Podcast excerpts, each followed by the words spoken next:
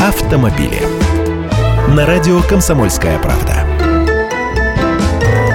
Здравствуйте, я Андрей Гречаник. Давно ли вас в последний раз останавливал гаишник? А может он прямо сейчас махнул вам полосатой палочкой? Тогда вот вам 7 советов, как общаться с инспектором ГИБДД. Первое. По требованию сотрудника ДПС вы должны остановиться, но выходить из машины не обязаны. Для вас обязательны три документа. Водительское удостоверение, свидетельство о регистрации машины, полис ОСАГО. Их нужно передать инспектору по его требованию. Но, и это второе, инспектор обязан представиться и показать по вашему требованию свое служебное удостоверение. Вы можете записать номер его нагрудного знака и выяснить причину остановки. Об этом гласит пункт 20 административного регламента МВД. Третье. Вы вправе ввести видео или аудиозапись вашего общения с гаишником. Ссылайтесь на пункт 25 административного регламента. И он, инспектор, тоже имеет такое право. Четвертое. Не оправдывайтесь и не сочиняйте легенды, а потребуйте доказательств своей вины.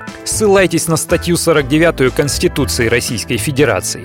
Пятое. При любом конфликте не давайте объяснений и показаний. В протоколе пишите «не согласен. Точка. Требую адвоката. Точка». Ссылайтесь на статью 48 и 51 Конституции России. Защитник допускается к участию с момента возбуждения дела об административном правонарушении. Шестое. Любые пассажиры, будь то сослуживец или жена, свидетели. Их должны записать в протокол, а инспектор, составляющий протокол, не свидетель. И седьмое. Пользуйтесь видеорегистратором. Запись поможет вам доказать свою невиновность.